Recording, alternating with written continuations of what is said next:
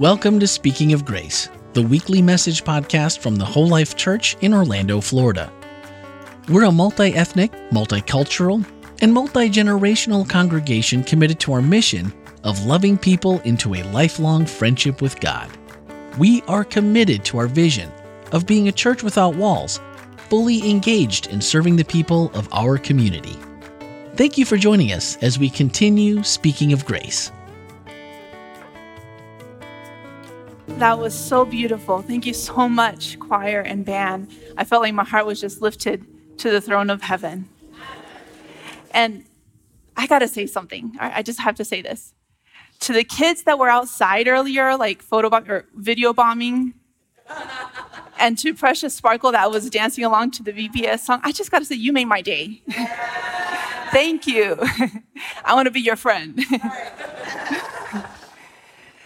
And thank you so much for this opportunity to be able to share with you here today.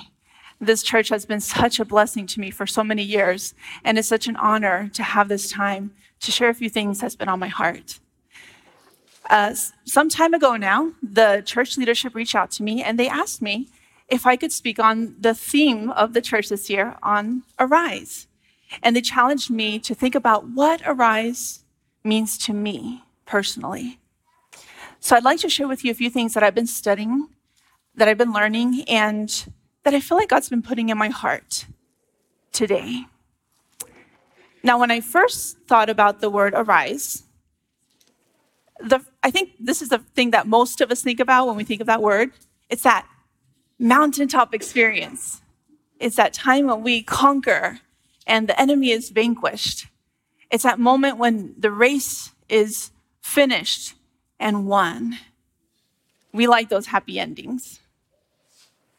But I started to think about those moments that we don't talk about as often.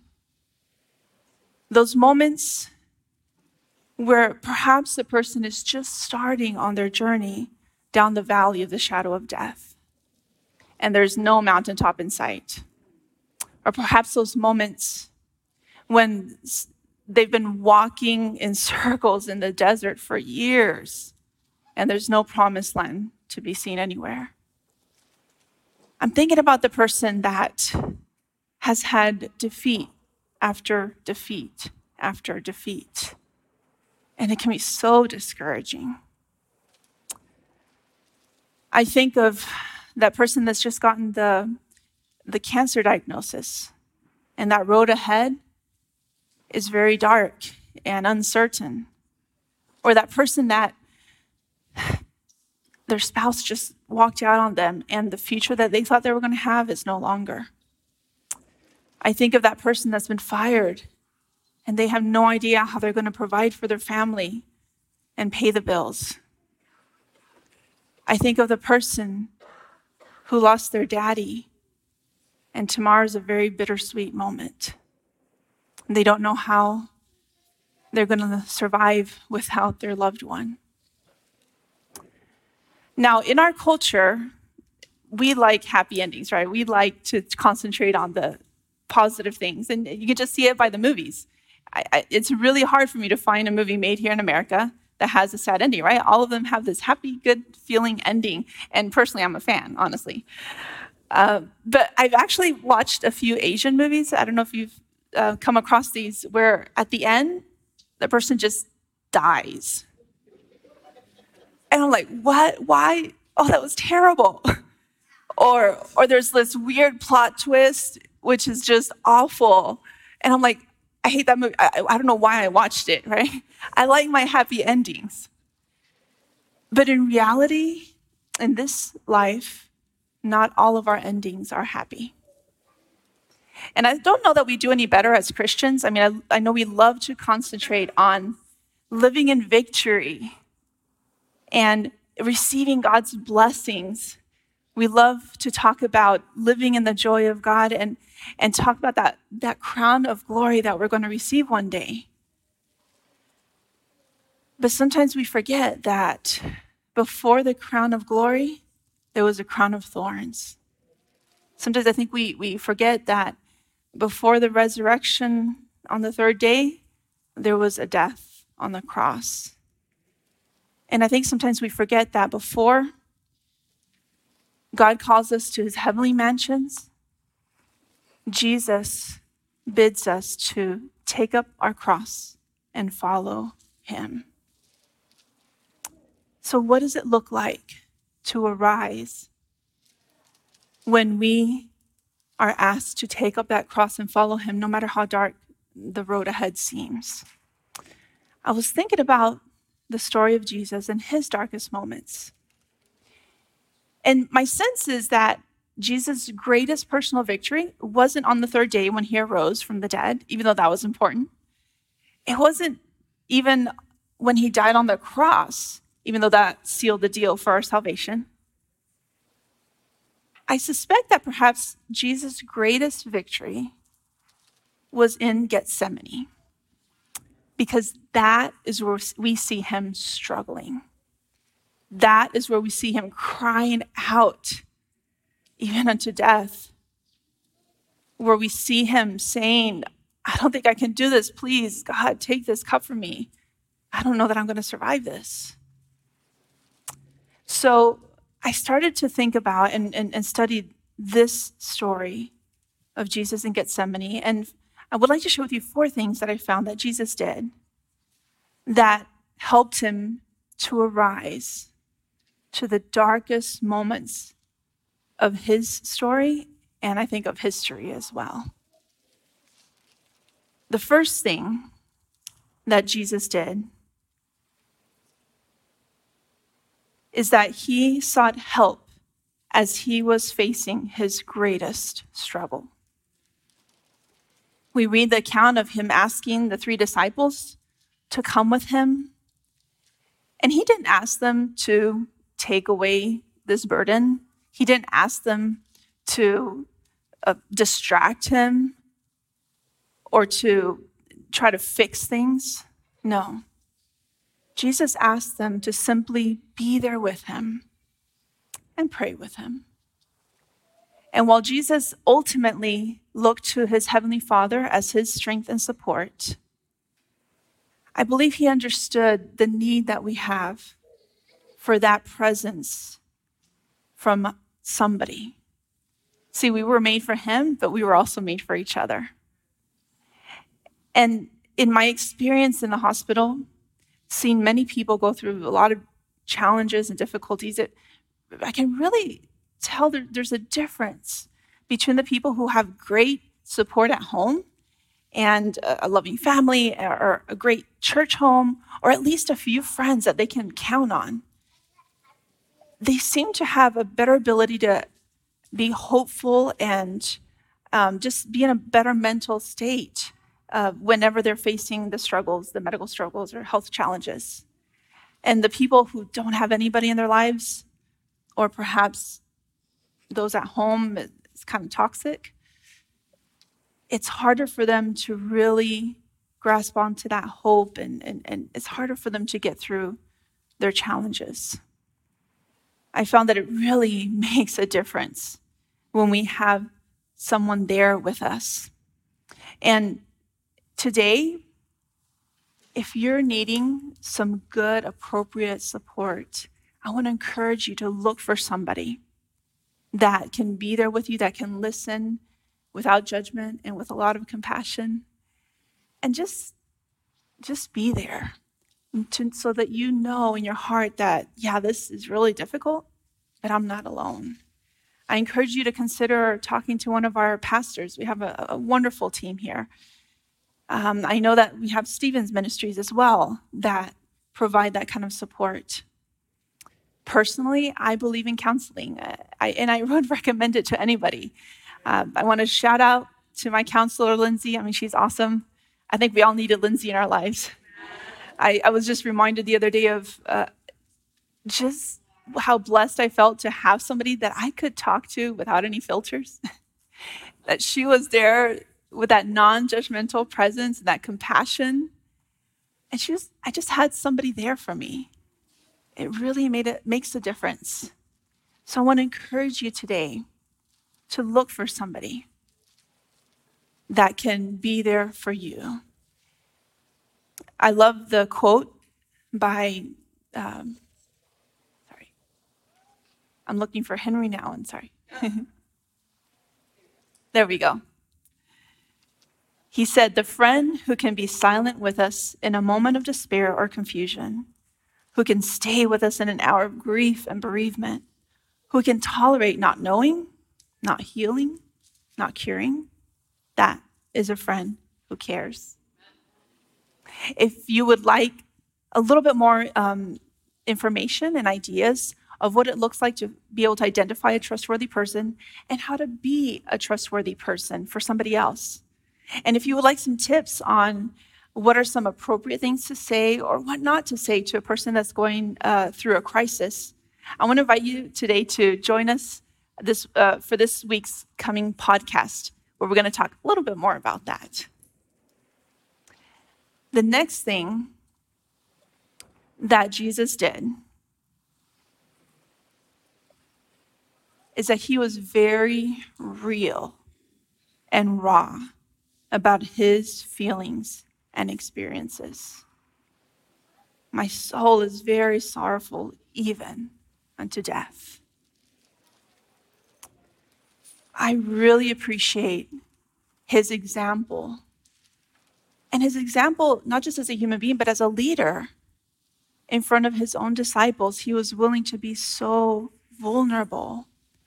And he was willing to share just how much this pained him and even share the fact that he was scared and he didn't feel like he didn't want to do this. He didn't want to drink of the cup and, and follow God's will for his life. It, it was a struggle. In my life, I've realized that when it comes to feelings, what we don't own will own us. What we don't own will own us. Oh, and so many times I've seen people in grief in my ministry at the hospital, and, and different people deal with it differently. The time that honestly I most worry about, the people that I most worry about, are those that I notice they want to kind of stuff it in. They and sometimes they'll tell me, I, I just want to be strong. I, I don't I don't want to cry because I don't want to break down right now. I got to be strong. Yeah. And oh, my heart hurts for them because I know that in the long run, holding in that grief and those tears can actually have more negative effects in their lives versus positive. Um, physician Henry Maudsley said, The sorrow that has no vent in tears may make other organs weep. I also re- am reminded of uh, an interview that I heard with Brene Brown, and she was talking about, you know, during this pandemic, about the collective grief that people were feeling. And she mentioned that those that, when we try to like stuff down or suppress our grief, that grief metastasizes. And and just one more quote that I wanted to share with you by T.D. Jakes. He said, Well, we, we can't heal what we don't feel. I mean, that goes physically, right? I mean, how many of you would never see the doctor unless you were in pain or in discomfort, right? In, in a certain sense, those negative feelings that we sometimes struggle with are a blessing because they indicate an area in our lives that might need some healing personally, this has been a growing journey for me as well. I remember several years ago, I, I, was asked to give support to this family who had come here on vacation. This was like a big vacation. They wanted to do the whole Disney thing and everything, and having a great time. But then all of a sudden, one evening, the husband just up and collapsed. So, of course, 911 was called. He was transferred to our hospital, and he ended up passing away a few days later.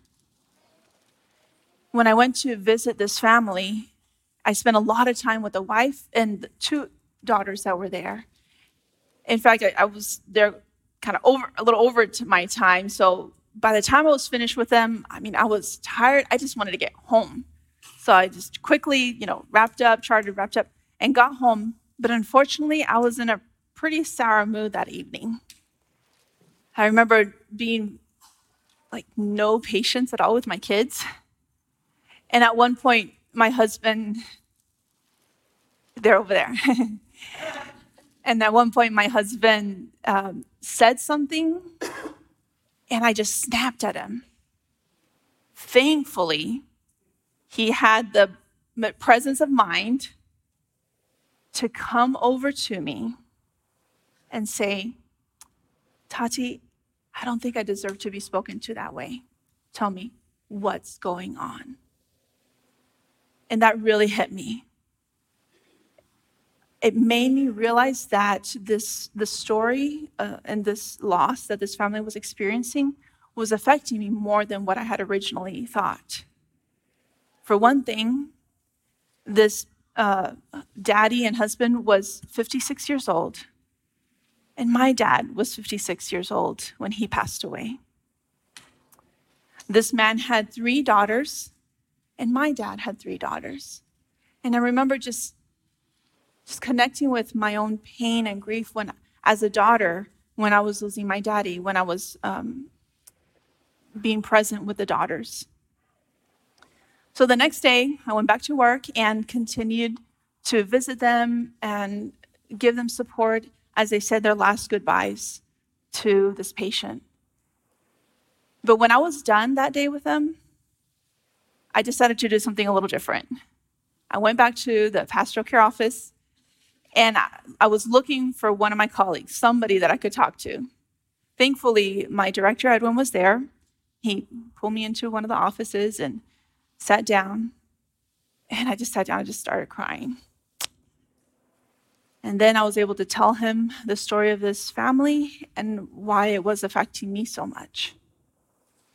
He listened and shared some words of empathy with me and just gave me that space to debrief and, and, and just let settle in what was going on.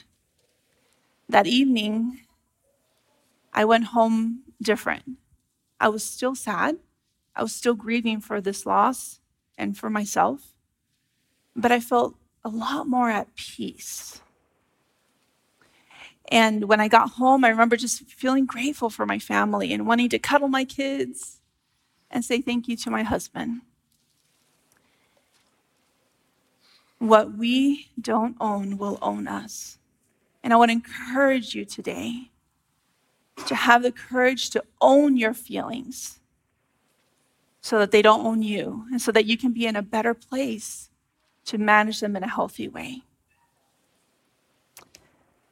The next thing that Jesus did is that he got to the point of surrender and acceptance.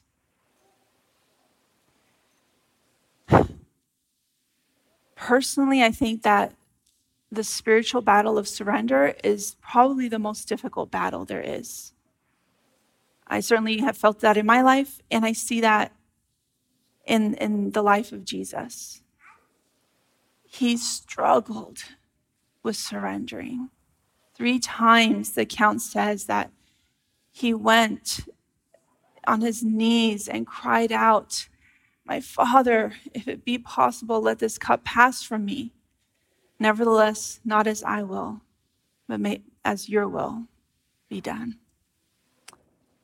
And I love the account of the Desire of Ages where it describes that on the third uh, time that he went and he knelt down to say this prayer, God sent his mighty angel down to encourage Jesus.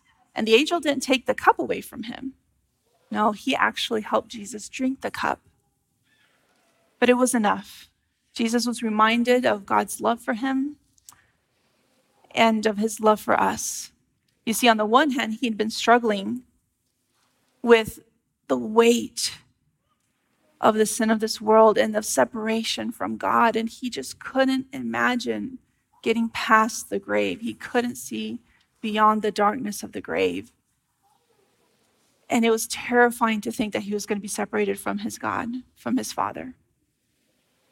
And on the other hand, he loved us so much that he could not imagine a future without us.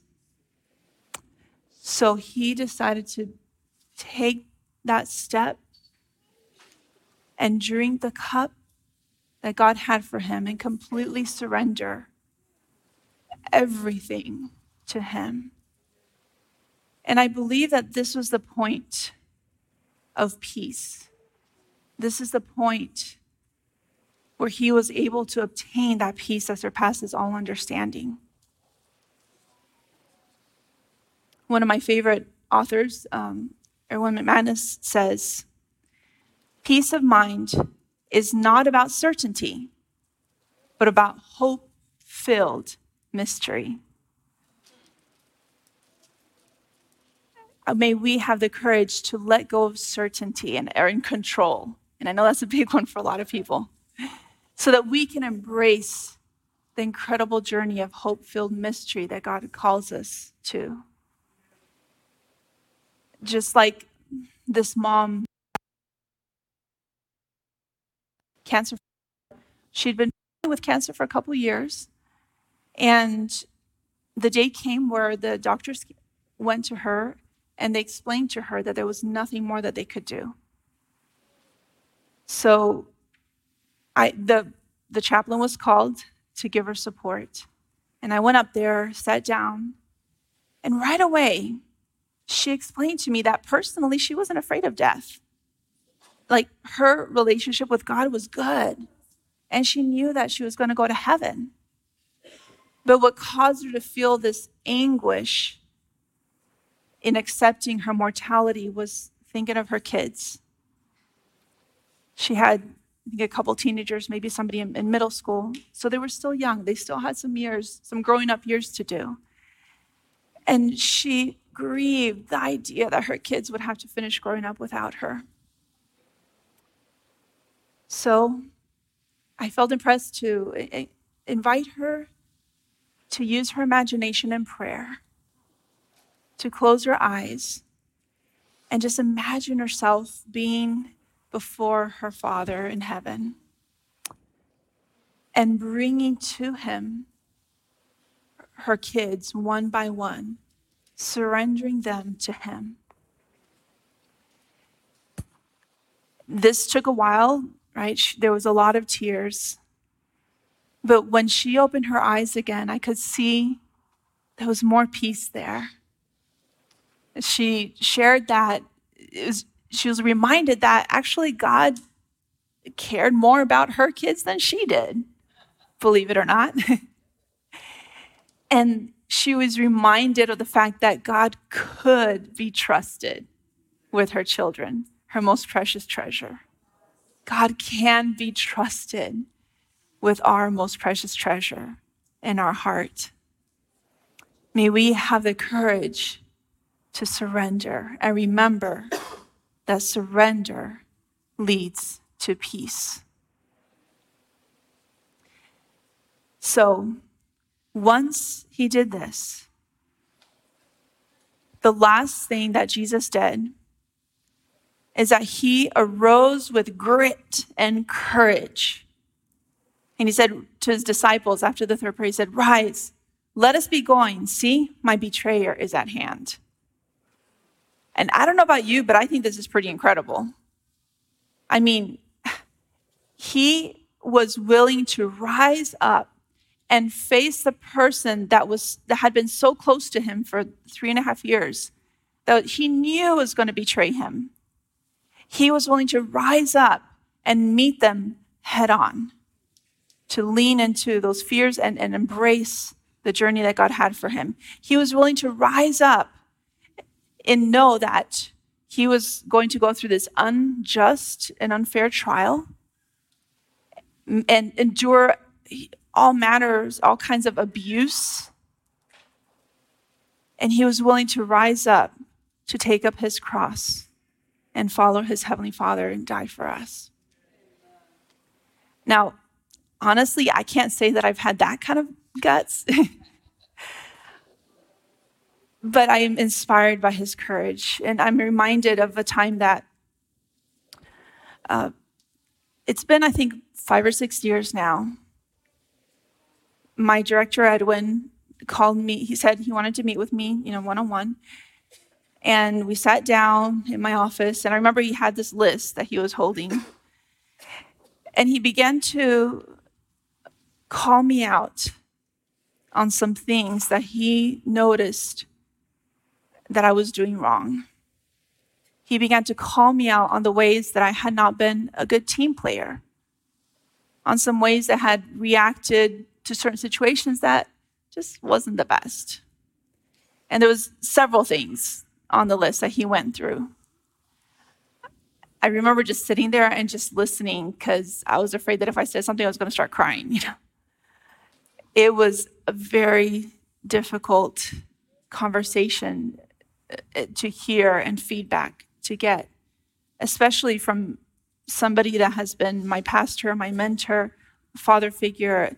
I realize that I, I hate to disappoint the people that I most admire and, and respect in life. It's so hard to feel that I disappointed him and my team. So at the end of our conversation, I thanked him for sharing that and asked for the list. I went home, talked to my husband, and had a lot of conversations with God about it. And I was able to find uh, a dear acquaintance of mine who's also a psychologist. She was so gracious in making some time to meet with me so that we can go over the list and I could process more the feedback that I had received. So, a week from the time that um, Edwin and I had first talked, I went back to him and I said, Hey, can, can I get back with you on that now? Can we meet? And so we sat down and I told him, Bring it on. I want to grow. And this moment that had been one of the lowest moments of my career was one of the best opportunities that I had to just lean into my fears and have that grit to arise and encourage. Um, a few days later, when we had our roundtable with all of the chaplains, I went. I spoke to my team and I, I apologized. I told them, "I'm so sorry. I haven't been a good team player, and I'm aware of some things that I've been doing. I just want you to know I'm going to be working on myself, and I'm going to work on getting better." And then, about six months later, Edwin pulled me aside, and he said, "Tati," he said, "I just want you to know." I've been noticing how you're working on improving and you're doing so good. Thank you. And thank you for the way you responded. I'm so proud of you. Oh, that just meant the world to me.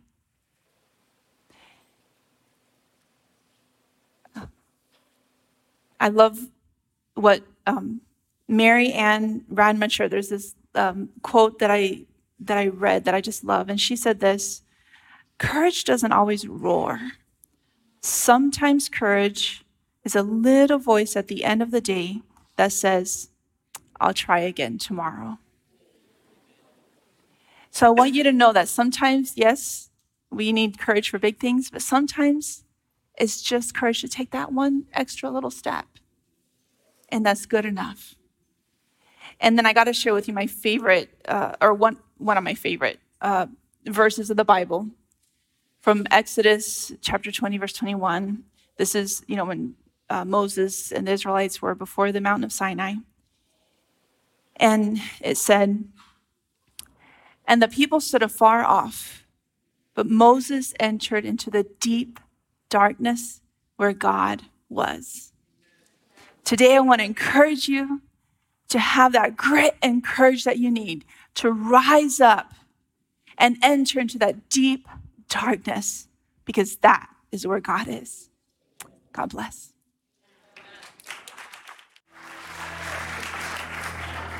This is one of my favorite parts of the uh, the the worship experience because here at Whole Life we don't just have somebody get up front, talk, and then we walk.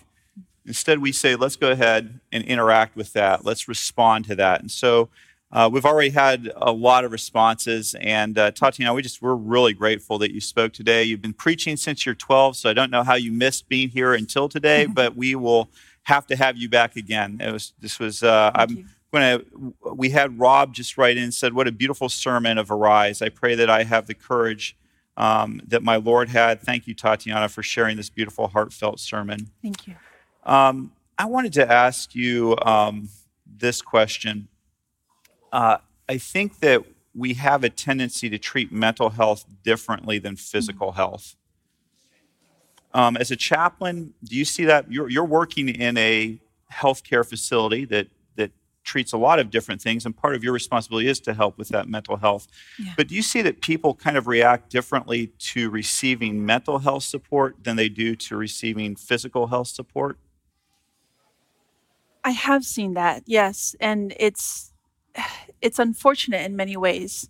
I mean, it's one thing to, you know, say that uh, they're having a difficult time because, say, they broke a bone or you know, they got a, had a heart attack, and it's another thing to say. There's like a stigma to say, "Man, I'm feeling so depressed right now," or "I don't feel like getting out of bed today." And one thing that I've noticed in, in my ministry is that there's actually more of a connection between our mind, body, and spirit than what we realize. And when one is not doing so well, it can affect, it, I think it does affect the other two aspects.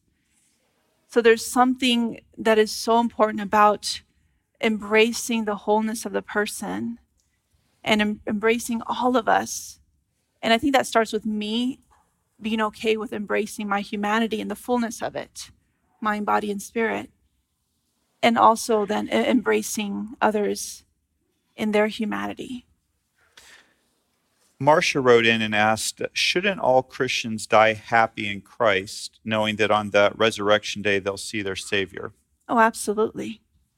Yeah. So, what do you do if you're not feeling? I mean, you are encountering people on a pretty regular basis who are mm-hmm. facing the mortality. They're recognizing that the that time is winding down.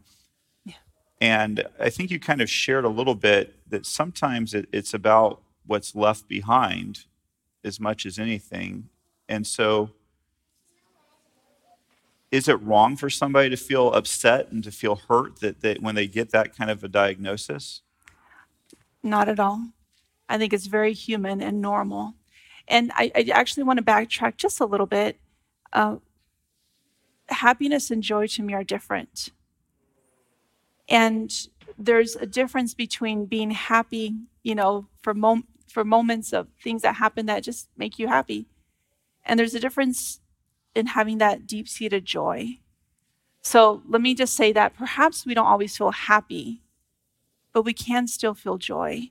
And um, if I may just share, there was a time in my life that it was really rough, and I hated to hear that that question, like, "How are you doing today?" Because honestly, I just wanted to say, I, am I'm, I'm doing terrible. I just feel like crying right now, you know. And then one time, um, just out of the blue, somebody uh, uh, came up to me and asked, "Are you happy?" And I hadn't heard that question before. I'm like, uh, uh, "Yeah." um, but then, as I thought about it, I realized, you know what? No, I'm not that happy right now, but that's okay. Because even when I'm not feeling happy, I know that this trial that I'm going through is teaching me, and I find meaning in it. And that can give me joy when I find meaning in the situation. kind of to that, I think is is another question that we received from online, and this question says, "Do you think maybe some of the dark challenges that are placed in our path might help someone else's walk with God, and it may not have anything to do with our walk, since God is powerful and knows all, and we do not?" I think it whenever we go through a challenge, it does have to do with our walk as well. And when we are able to learn from them and find meaning in those challenges, I believe that God can use those moments to help us to encourage somebody else when we find somebody going through a similar challenge. And and there's something about people who've gone through suffering and their capacity to be compassionate with others that I find occurs with those that are, are, are very acquainted with grief. There's a depth there that those who haven't been very acquainted with grief and with difficult times might not really get yet, at least not in that stage in their lives.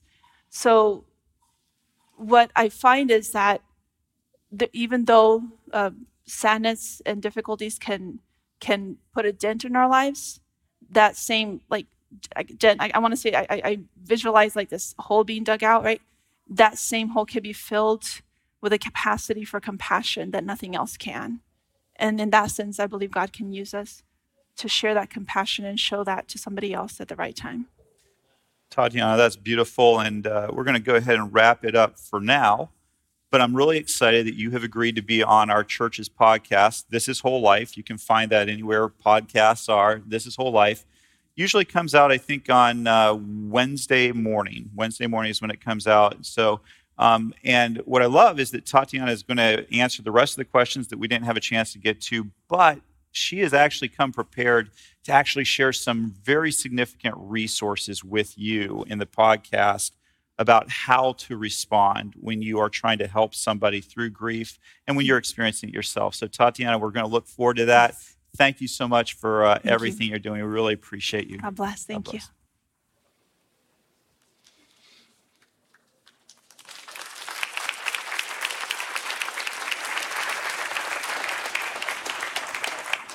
I'm very grateful that Tatiana brought this topic up because it's important for us to recognize that a lot of us are going through dark times in our lives. And sometimes it's easy in a church setting to not feel like that's the right place to talk about things. But this is exactly the right place.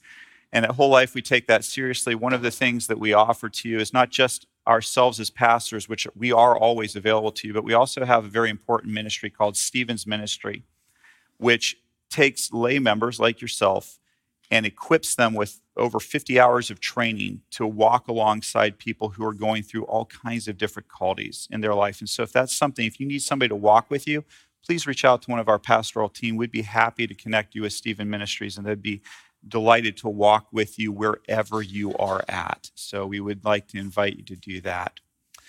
Um, I also want to go ahead and remind all of our young adults that we are having a free meal on the third floor right as soon as this is over. We're going to eat.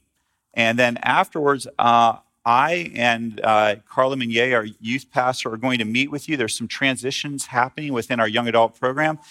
And whenever there's a transition, it's just a good time to reevaluate. We'd like to get your input on our young adult program to hear from you what we're doing really well and if there's ways that we can grow. So we hope you'll join us. I did have one young adult um, ask me what the food was going to be. Um, and in case, in, in case that, in case that's an important question, it's a it's a lovely restaurant called Bolay is uh, is going ahead and doing that. Yeah, so know, we care about our young adults, don't we? Okay. Now, in case this also brings up the point, young adults are have graduated from high school to 30ish, 30ish. Okay, if you're 40ish, that's not 30ish. Okay. Um, I'm just saying. So, all right, just just as long as we make that clear. All right. Um, so uh, we look forward to seeing you up front, eh, upstairs, young adults. And it is Father's Day tomorrow. And here at Whole Life Church, what we like to say is there's lots of different kinds of fathers. There's those of us who have biological children. There are those of us who have foster children. There are those of us who have adopted children. There's those of us who are, are a father figure um, or a spiritual father figure to others. And so if you're male today, when you leave here, we just want to invite you to treat yourself to a, um, a bottle of Dad's root beer. You'll see the big tub out there, and just go ahead and get yourself a Dad's root beer as you head out. It might pair nicely with Bolay, I don't know. All right, so we'll find out. Let's bow our heads. Heavenly Father, we love you. We want to thank you for the reminder of your freedom as we celebrate Juneteenth. Lord, we also are reminded as we celebrate Juneteenth that, that there are those who need us to stand with them, to stand up for them, and help us not to think that somehow that all the problems in this world have already been solved. Help us to stand with those who are oppressed. Help us to care. And may Juneteenth be a time when we reflect on that. But we also pray for our fathers that your blessing would be on them. We thank you for the godly men in all of our lives. And finally, Father, we pray for those who are hurting today. We pray that you would wrap your arms around them, but we pray that we would not leave that simply to you, but that we would be your hands and feet, that we would wrap our arms around those who are hurting. We pray these things in your name. Amen. I love you. Go love your world. Hi, this is Randy McGray, podcast producer and host here at Whole Life Church. Loving people into a lifelong friendship with God is our mission at the Whole Life Church, and our podcasts, Speaking of Grace and its companion, 15 with Andy, Randy, and Jeff, are designed to help facilitate conversations that help us grow together in that pursuit. Now that you've heard the message for this week, don't forget to check out the whole life takeaways for this message. Swipe up in today's show notes and join the conversation. Speaking of conversations, each Wednesday morning we take a closer look at the week's message. That's right, the one you just listened to. We discuss practical ways to apply spiritual lessons and ask honest questions about the issues we face as Christians, all focused through the lens of grace. Your voice is a welcomed addition to that conversation. We encourage your thoughts and your questions by sending a voicemail or text to 407 965 1607 or send an email to podcast at wholelife.church. You can find everything podcast related on our website, wholelife.church slash podcast. And plan on spending every Tuesday evening and Wednesday morning with us as we bring you the Whole Life Church inspiration you love straight into your headphones. Thanks for listening and have a great week.